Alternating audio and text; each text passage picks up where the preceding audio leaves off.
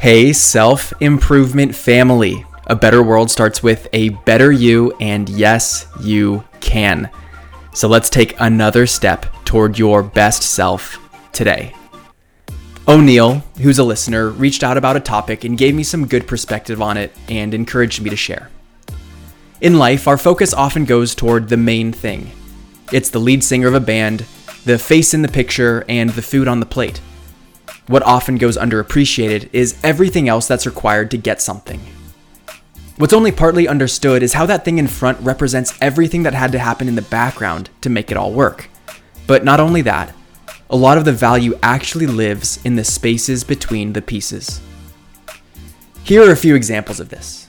Recently, I was taught that music is the space between the notes. If there was no space, all the notes would make a chaotic sound being played all at once. It's our ability to get creative with the spacing that is the real art of making music. Another example is what we call reading between the lines. When someone tries to communicate, they choose their words carefully. But reading between the lines is knowing that you cannot accept the words at face value.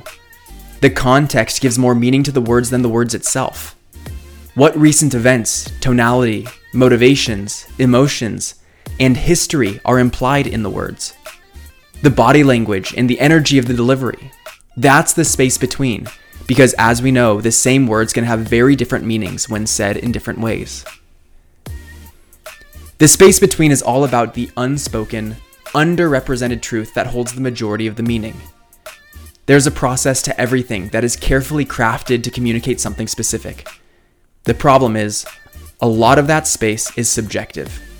It's open to interpretation because it's not overtly stated. So our mission then becomes to acquire as much data and context as possible so we can more correctly understand exactly what someone is telling us. This involves being more observant of others. This involves putting your own biases aside so as to not muddy the details.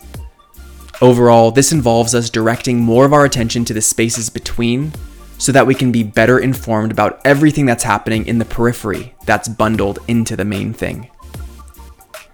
So, to integrate this for you today, reflect on this question and set the intention to really listen to the space between the music and to read between the lines. How can you be more aware of all the spaces between? I'm Brian Ford, and I'm here trying to understand this just like you are. Thank you, O'Neill, for the insight. And anyone, feel free to reach out to me at brian at selfimprovementdailytips.com to share what you've been thinking about. You grew today, Let's do it again tomorrow on Self Improvement Daily.